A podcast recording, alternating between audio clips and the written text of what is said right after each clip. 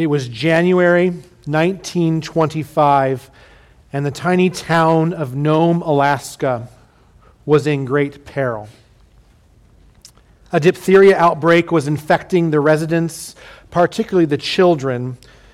This lethal respiratory disease was leaving residents coughing and wheezing for air, and every day brought word of new cases in the town. There was a single doctor in this town of 1,400 people, and he ordered a quarantine to slow the spread of the disease. But he knew that this wasn't a cure. What the citizens of Nome desperately needed was a serum that could counteract this deadly disease. There was plenty of this medicine in Anchorage, but the problem was how to get it to Nome. It was winter and the sea ice was so thick that you couldn't get boats to Nome. The planes of that era were open air cockpits, which prevented their use during the brutal realities of the Alaska winter. And the closest train station was 700 miles away. There was only one way you can transport anything to Nome this time of year dog sled. A plan was created, and the best dog sledders and their teams were called to join in the effort. And on the evening of January 27th, this serum baton race, we might call it, began. And would continue through the efforts of 20 teams around the clock for the next five and a half days before finally reaching Nome.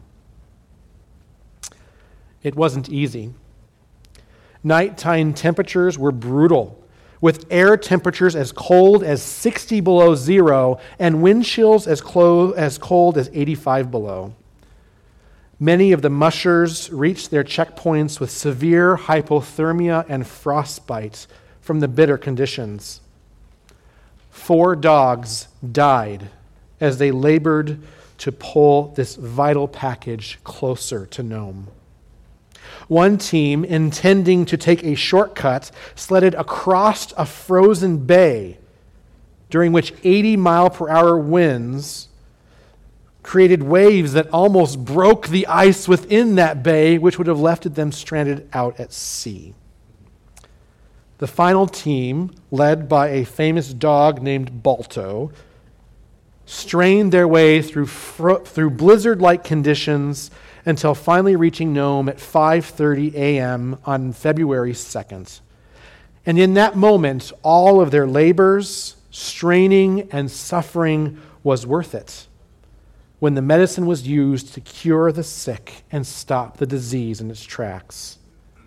Salvation was realized for the people of Nome that day, thanks to the relentless efforts of those who had raced the cure to them. What a noble mission. What a worthy goal to achieve. And as we read their story, we could all say that their risk and their labor and their struggle, it was worth it to achieve the prize. Well, as Christians, we too are in a race with a goal of infinitely greater value in Paul's letter to the church in Philippi, this goal and prize and the effort to strive for it has been front and center. Let's just spend a few minutes here to maybe summarize what has happened in the first three chapters leading up to the passage we'll look at this morning. In this introduction to his letter, Paul reminds them that they, as they have trusted in the gospel for salvation, God has began a good work in them a work that he will carry along until the day of Christ Jesus. By the power of the gospel, the hearts of the Philippians has been transformed and the race has begun. And the goal is set, seeing Christ face to face. Paul then shared with the Philippians his current status, where we see an example of joyful labor in the midst of great trials. Paul reminded the Philippians that this living with persecution was a privilege that both he and they were afforded because they knew Christ. and he urged them to continue to be faithful. He was confident that all of his efforts, even through struggle, would turn out for God's glory, even if it meant seeing Jesus in death. And along the way, Paul has noted to them examples of faithfulness that they could follow. Most importantly, Jesus and the mindset that he had as he came to earth to suffer in our place, but also in the persons of Timothy and Epaphroditus. In this race, some have questioned the value that Paul set on the ultimate prize. They saw more value in their earthly accomplishments and a system, in a system which Paul had excelled in. But Paul didn't share their value assessment. He knew his earthly credentials were worse than garbage compared to knowing Christ. So, as we now come to Philippians chapter 3, verses 12 through 21, we will see Paul talk about his life for Christ as a race. And as he considers that race, we will see three broader points shine through. First, we are to run the race with the goal in view. Second, we are to imitate others who are running the race well. And third, we are running as citizens of heaven. We'll look first then at this running the race with the goal in view. Now, Paul's desire for this end goal has been interwoven into much of what he has said leading up to chapter 3. But he can, clearly articulates this goal in verses 10 and 11 of chapter 3, where he says, That I may know him, Christ, and the power of his resurrection, and may share in his sufferings, becoming like him in his death, that by any means possible I may attain the resurrection from the dead. Paul's desire is to know Christ, and not merely intellectually but to experience a relationship with Him. As Adam and Eve walked with God in the garden in a close relationship, so Paul wanted a deep relationship and fellowship with God. And Paul has already noted that such a relationship cannot be attained through earthly merit, but only through the sacrifice that Christ made for us on the cross. So, Paul, as he writes this letter, knows Christ through the transforming power of the gospel. And even as he knows Christ currently, he describes his present suffering as sharing in Christ's suffering. He's suffering alongside Christ, and thus that relationship deepens and grows. He even entertains the prospect of dying for his faith. So Paul knows Christ, and he's growing in that relationship as he walks with him. But knowing Christ on earth, even through suffering and death, isn't Paul's ultimate goal. He isn't running away from that opportunity to know Christ. Indeed, knowing Christ through suffering and deepening in that relationship is a way in which we run the race and strive for the goal. But he really desires to see Christ face to face. As he mentions in Philippians 1:23, my desire is to depart and be with Christ, for that is far better. Paul desires to experience resurrection and to dwell with Christ for all of eternity. We just read in chapter or in verse 11 in this chapter that I may by any means possible attain the resurrection from the dead. Paul wants this life the suffering with sin, the experiencing of suffering and weakness to end. He wants to see the Lord, whether in death or whether Christ's coming back, it doesn't really matter. He wants to be with Christ. But as Paul continues to consider this goal in verse 12, he acknowledges that he isn't at the finish line yet, and he needs to press on.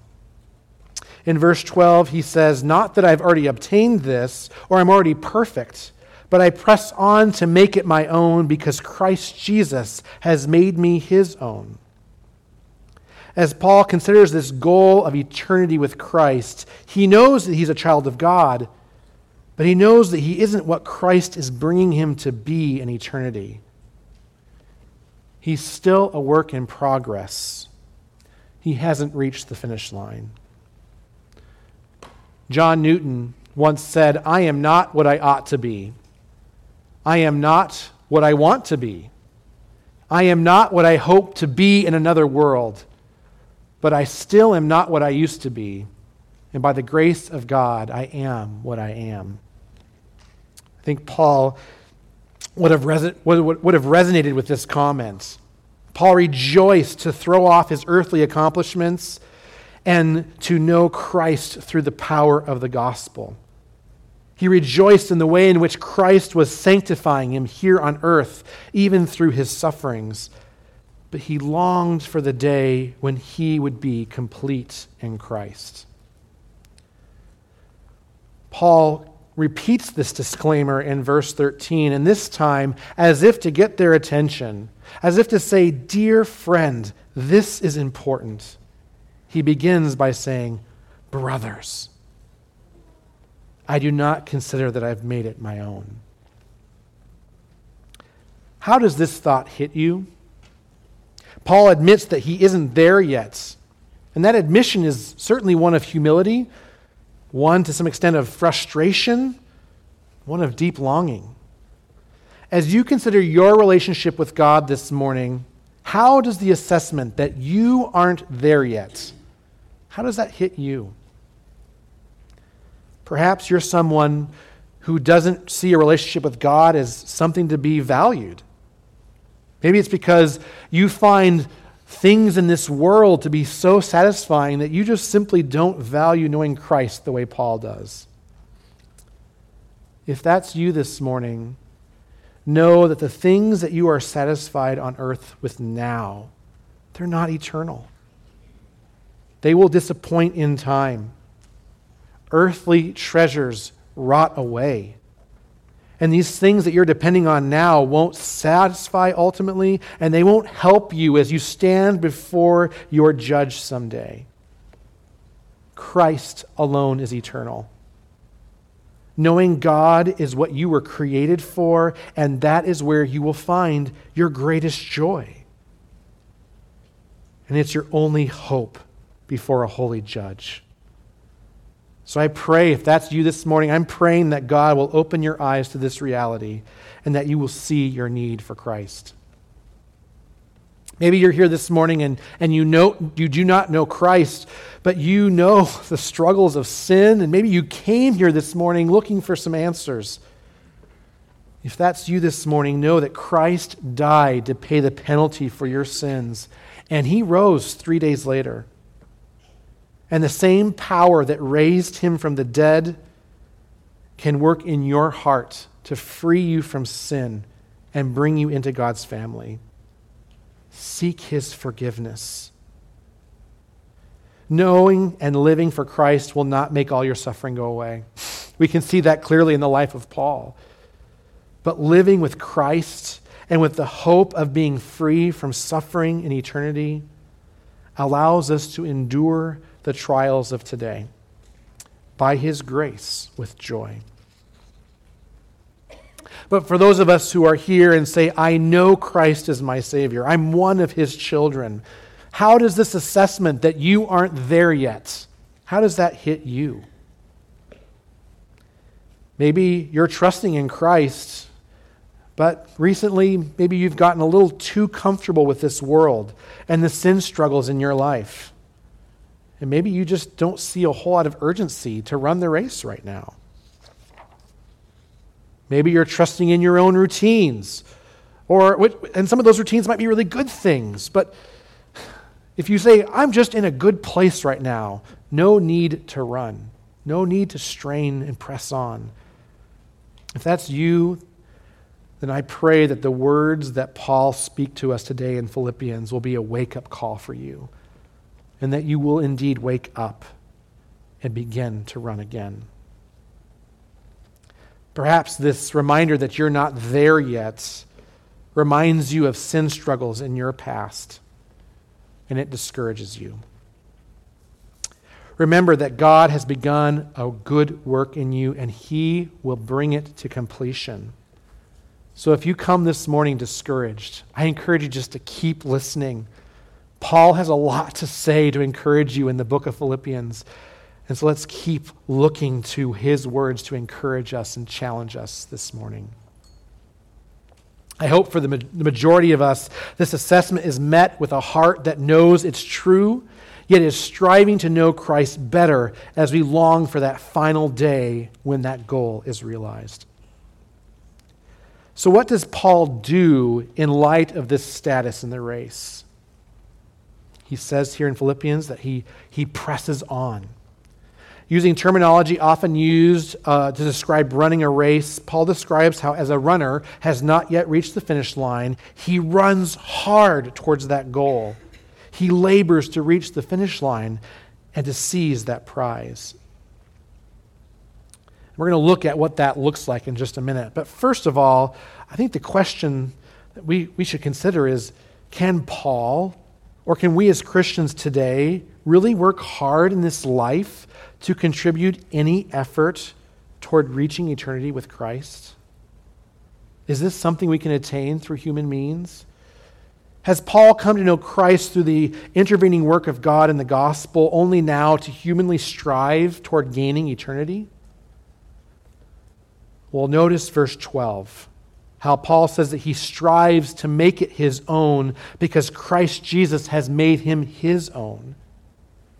Here we see this human striving towards spiritual realities that can only happen because of the work that God has done and is doing in our lives through his Spirit.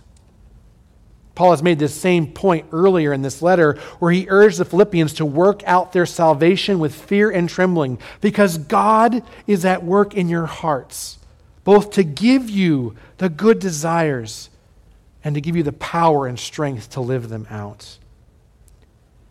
So here, Paul speaks of laboring to grow spiritually, not, uh, and to reach the prize, not because he can achieve it on his own but because Paul and his readers are joining with Christ in his labor to claim them as children of God. So, as we consider sanctification in our own lives, is it done through human will and effort? No. But do we sit back and just wait for God to change us? No. He calls us to action to work in our sanctification, and he promises that as we do, he will supply the desire and the power to grow and change us. So, what does that laboring look like?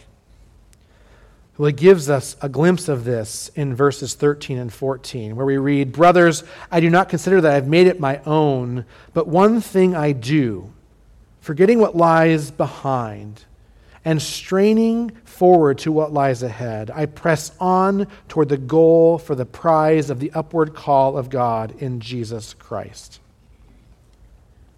As Paul seeks to press on, he tells us two orientations a runner can have.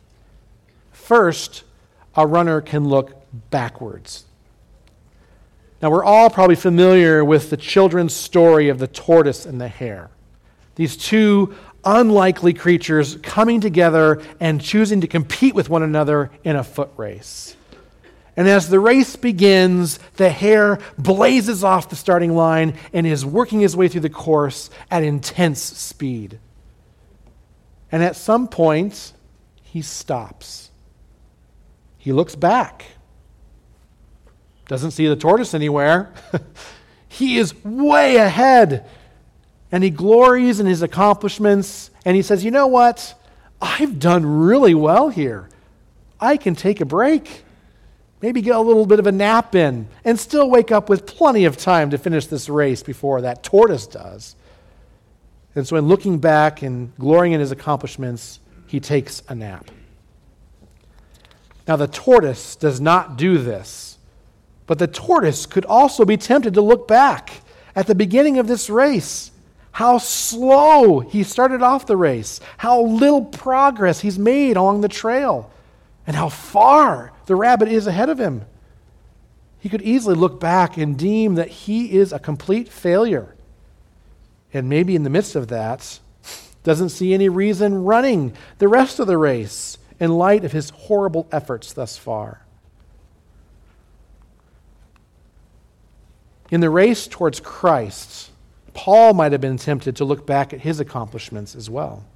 I mean, he had started a number of churches throughout the Roman world, one of them being the church at Philippi, which was a great source of encouragement to him, even as of late. And Paul, now sitting in prison, hitting a bit of a rough patch, so to speak, maybe it would have been easy for him to look back and glory in what had happened in the past, and in so doing, lose his sight of the goal and prize.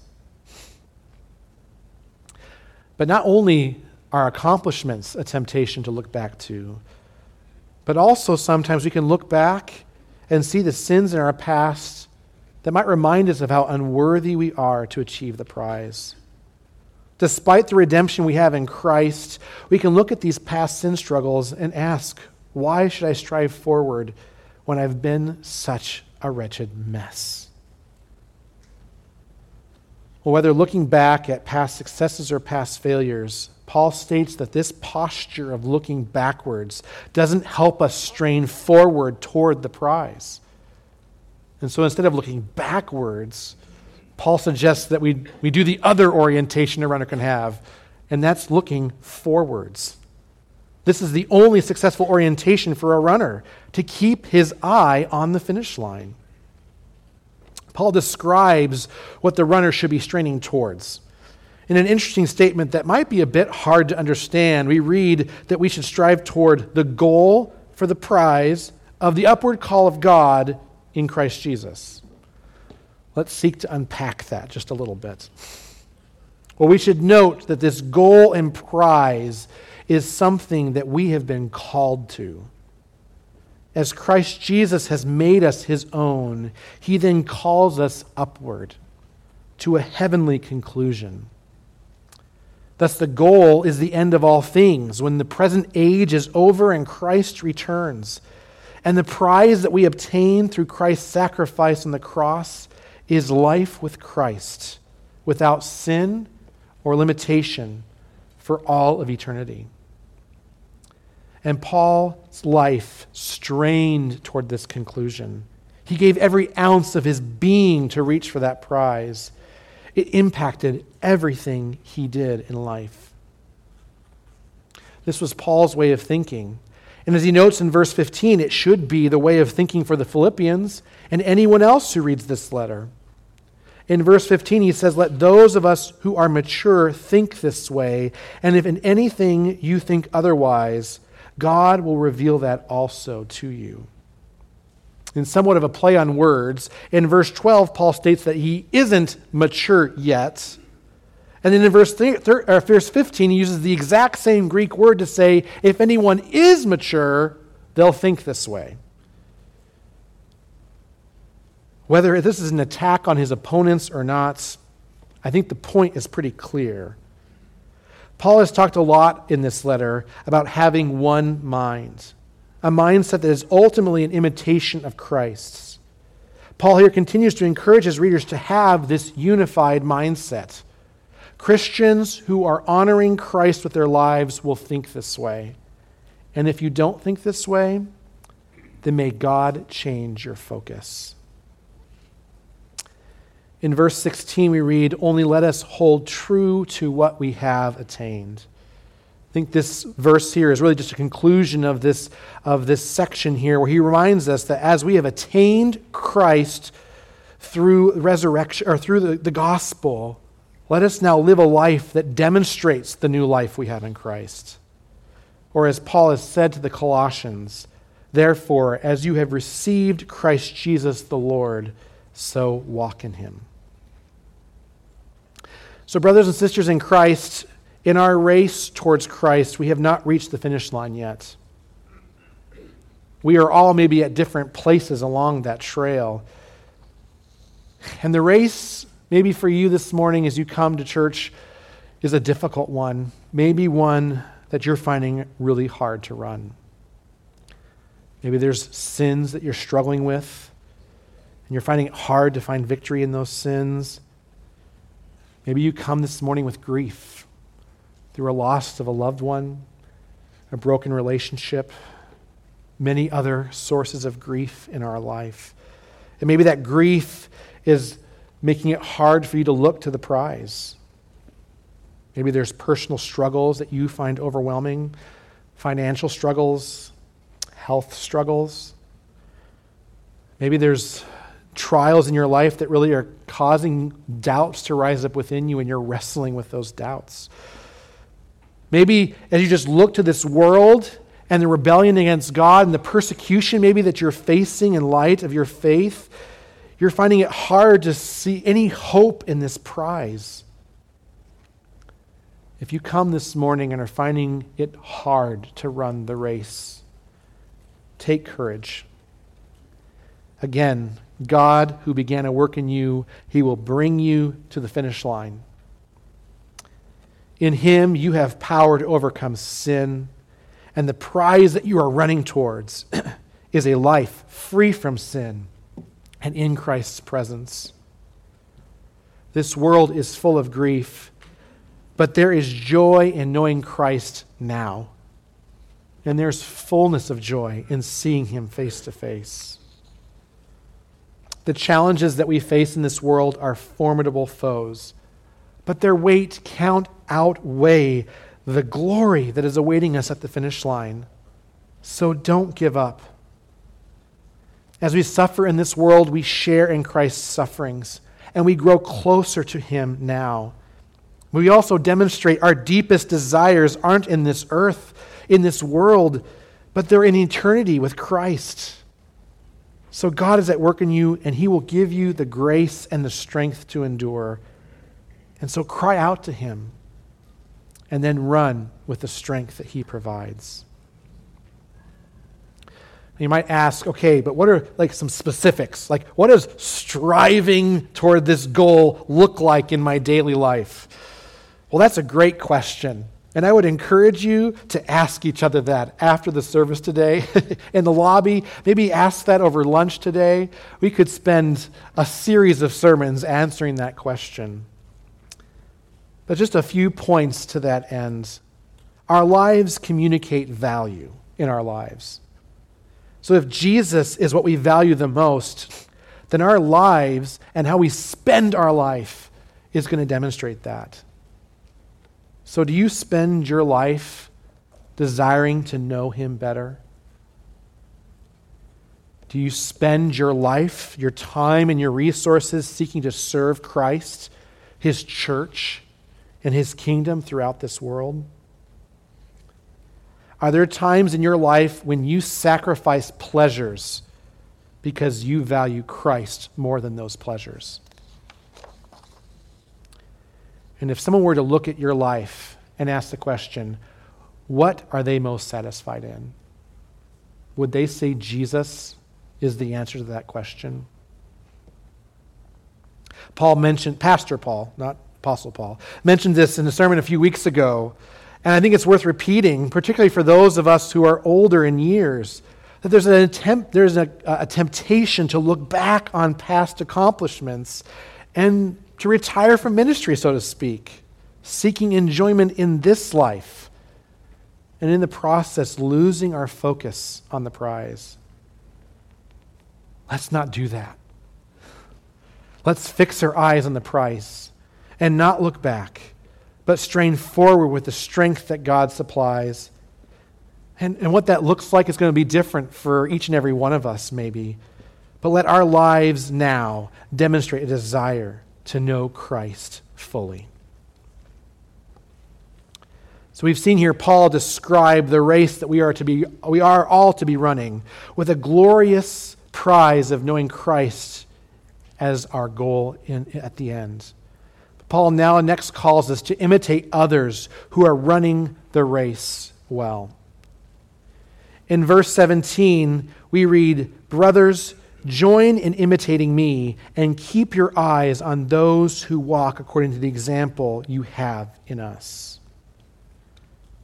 Paul has spent the majority of chapter 3 describing his life orientation towards Christ. And now he calls his brothers and sisters in Philippi to follow his example. Now, Paul is not setting himself up on a pedestal saying, Look at me, I, the, I'm the one who really knows how to live for Christ here. No, we've seen in this letter that the ultimate example that we're all to follow is Christ himself. And Paul tells the Corinthians in 1 Corinthians 11:1, "Be imitators of me as I am an imitator of Christ." So in this race towards the finish line, and as, as, as, as we run this race, we are all to look to Christ as we desire to see our lives conformed to His. But Paul notes that as you run, you, you are to look around and see others running alongside you who are running well and, and use their example to help you run harder for Christ. For the Philippians, Paul was certainly one example they could follow. Timothy and Epaphroditus were others that they knew that Paul had mentioned in this letter that were examples to them. And there was probably no doubt other individuals in the church at Philippi. We don't know their names, but no doubt they were examples worth following as well. As we strive to live for Christ, we are to look for and notice others around us who are modeling Christ's likeness to us, particularly maybe those who have walked the road of faith longer than we have. And this can help us keep our eyes fixed on the prize. So, who are these examples? Who should we be looking to? Well, we can certainly look to the scriptures and see people like Paul who ran the race well and seek to follow his example. There are a number of Christian biographies that we could pick up and read and hear stories of brothers and sisters in Christ who have suffered and yet have lived faithfully in the midst of a variety of circumstances. Their stories are enthralling but they're also instructive as we seek to be faithful to Christ in our own context. But those examples that we could follow, both characters, people in, in the scriptures, and, and also uh, biographies of people, are, they're all distant examples. These are people we don't know personally. And I think Paul here in this, in this, in this verse, in verse 17, is, is calling them to look to people that they have relationships with, people they've connected to, who can be examples that they can run after. And here, we are blessed to have a church family to look to. As we seek to run this race together in the context of this assembly, I am so thankful for the examples of faithful runners right here at Eden. There are people who have been faithful in the midst of suffering great loss. There are people who have or are currently enduring chronic medical conditions and looking to Christ all along the way. There are people who are just faithful at being salt and light at work and in their neighborhoods, people I need to try to be more like.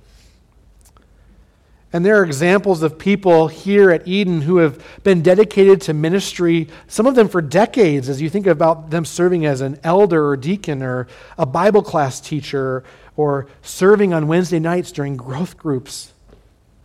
There are people who are faithful in just being intentional in relationships between services as they interact with people and, and ask good spiritual questions and seek to challenge others in their walk with Christ.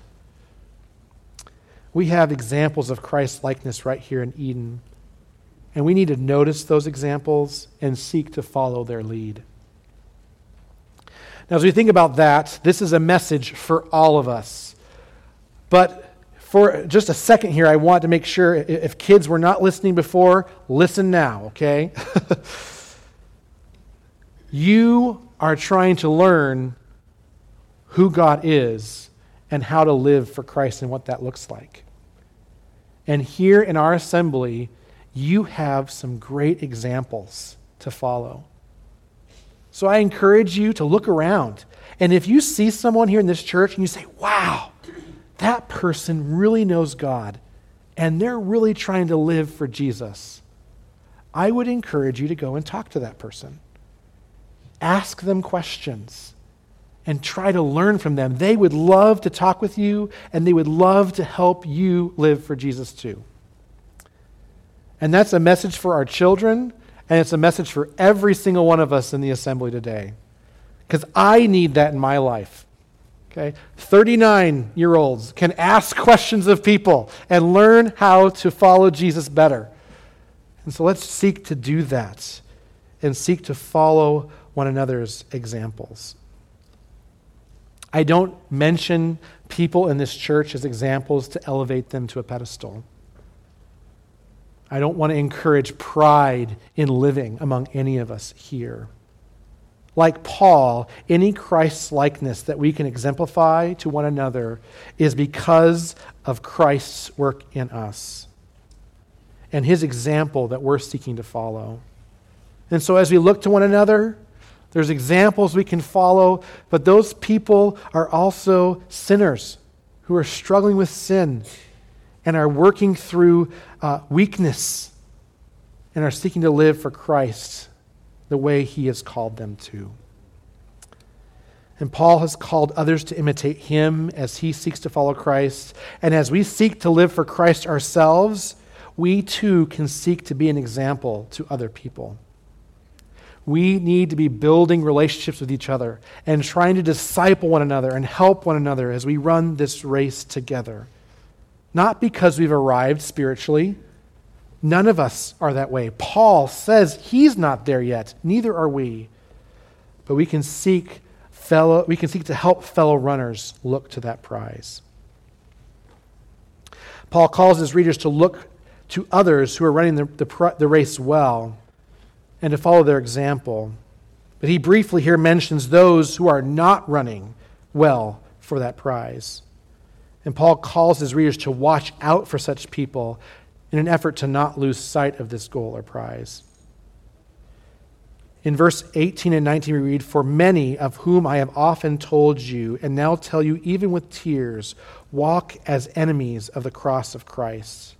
Their end is their destruction their God is their belly, and they glory in their shame, with minds set on earthly things. So there are those around us who run as enemies of Christ, and this is nothing new.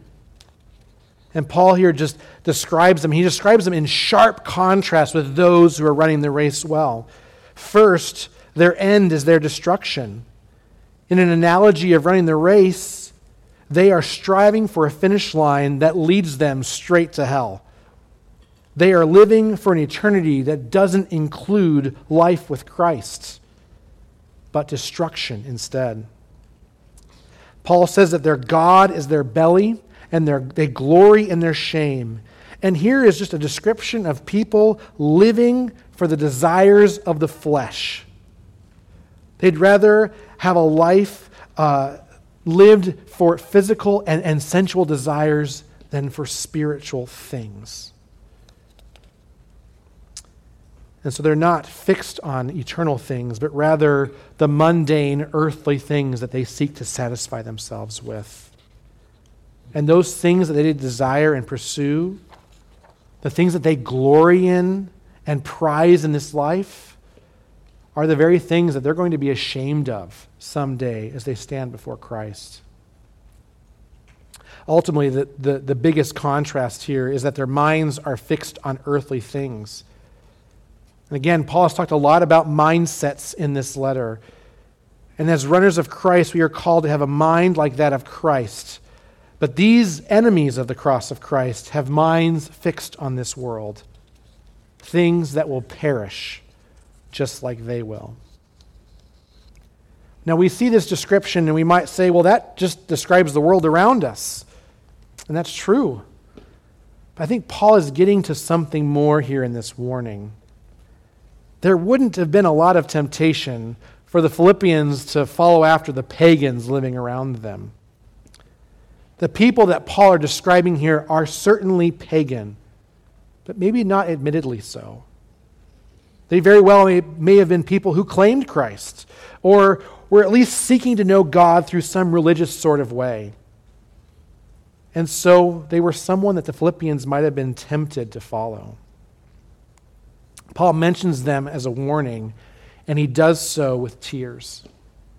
As Christ looked to Jerusalem, seeing their attempted religiosity and yet their deadness spiritually, he wept over them.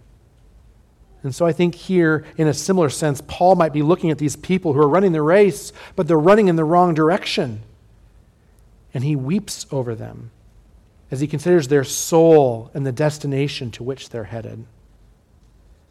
So, as we think about this warning in our own lives, first of all, it's important for us to understand that there is a way of being religious that doesn't actually strive to know Christ or value eternal things. This fake identity in Christ demonstrates, is demonstrated by how people live. Their minds are set on earthly things. And there's many examples of that, of that around us. Maybe you know people in your family, at work, in your neighborhood who live this way. There are whole churches that operate in this way. But as we seek to run the race together and to fix our eyes on the prize, don't let us be fooled to think that there's any other way that we can run this race. This passage describes two different people faithful runners and enemies of Christ. And as you consider your life, which description best fits how you live? Even as Christians, we can live a life that at times focuses too much on earthly things and on other desires than Christ. The warning should call us to evaluate our own lives and to consider what we value most in life. I think it's important for us to remember that Paul does not just blow these people off. While it's certainly easy to dismiss critics and those maybe run a different way than we do, may we have the heart of Paul that sees their racing towards destruction as a heart wrenching thing. May we pray for them. May we seek to interact with them and to show them Christ. And by God's grace, may they be won over to love for Christ and a desire to see him face to face. So, Paul has described for us how the race is won with our eyes fixed on the ultimate prize.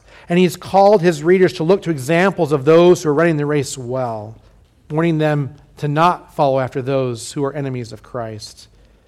Paul finally reminds them that they are, as they are running this race, they do so as citizens of heaven. In verse 20 and 21, we read, But our citizenship is in heaven, and from it we wait a Savior, the Lord Jesus Christ, who will transform our lowly bodies to be like his glorious body by the power that enables him even to subject all things to himself. In contrast to those whose minds are fixed on earthly things, we, as God's children, are citizens, not ultimately of this world, but of heaven. There are those here among us in this assembly who live here in America, but their home country is not America, it's elsewhere. And some of them maybe desire to one day return to their homeland. That is certainly, I think, the idea that Paul is getting at here. We presently live here in this world. And there are blessings that we enjoy, and there's trials that we suffer through, but this isn't our home. We are citizens of heaven, and we should, and we should be longing to be there instead of here. As citizens of heaven, we are waiting for our ruler to return and to bring us home. And at the finish line, when we see Christ face to face, we will have the blessing of seeing these lowly bodies, full of weakness, riddled with sin, transformed into glorious bodies like Jesus. We know this because God, who has the power to raise Christ from the dead, who has the power to subject all things to himself, who had the power to transform your rebellious hearts into the hearts of faithful servants, also has the power to make us like him when we see him as he is. And this is our prize. This is the goal we should all be straining towards. Looking back to the Serum Run of 1925, the mushers racing through the Alaskan wilderness during these deep winter nights had many things that might have stopped them from running this race. The northern lights were particularly spectacular during this time period. And maybe they were tempted to take a break and to look up and to see this beautiful, this beautiful sight. And certainly, it might have been a smart idea during some of those nights to stop and, and to build a shelter and to hunker down and wait for some more favorable wind, weather before the race continued on. No. Regardless of, the tem- of these temptations the mushers faced, they raced hard, endangering themselves, giving every ounce of their being to the task at hand. Why? Because they knew the goal. And the opportunity to save lives was a prize that they greatly valued. So they ran well. And even the stories of previous mushers on the race might have inspired greater bravery in the midst of their daunting task. As I mentioned in the beginning, the prize that we run for is of infinitely greater value than the one that was achieved on February 2nd of 1925. But the life that God has called us to in pursuit of that prize might feel just as overwhelming as the trail these mushers faced. But let's press on. God has called us to a heavenly conclusion. With the goal and prize in view, let us strain with all that we are to know Christ, to share in his sufferings now and to look to share in his in eternity with him when he returns. And let us remember that we don't run this race alone. Let us look to one another for examples. Let us help and encourage one another, especially on those days when the task seems too difficult to bear.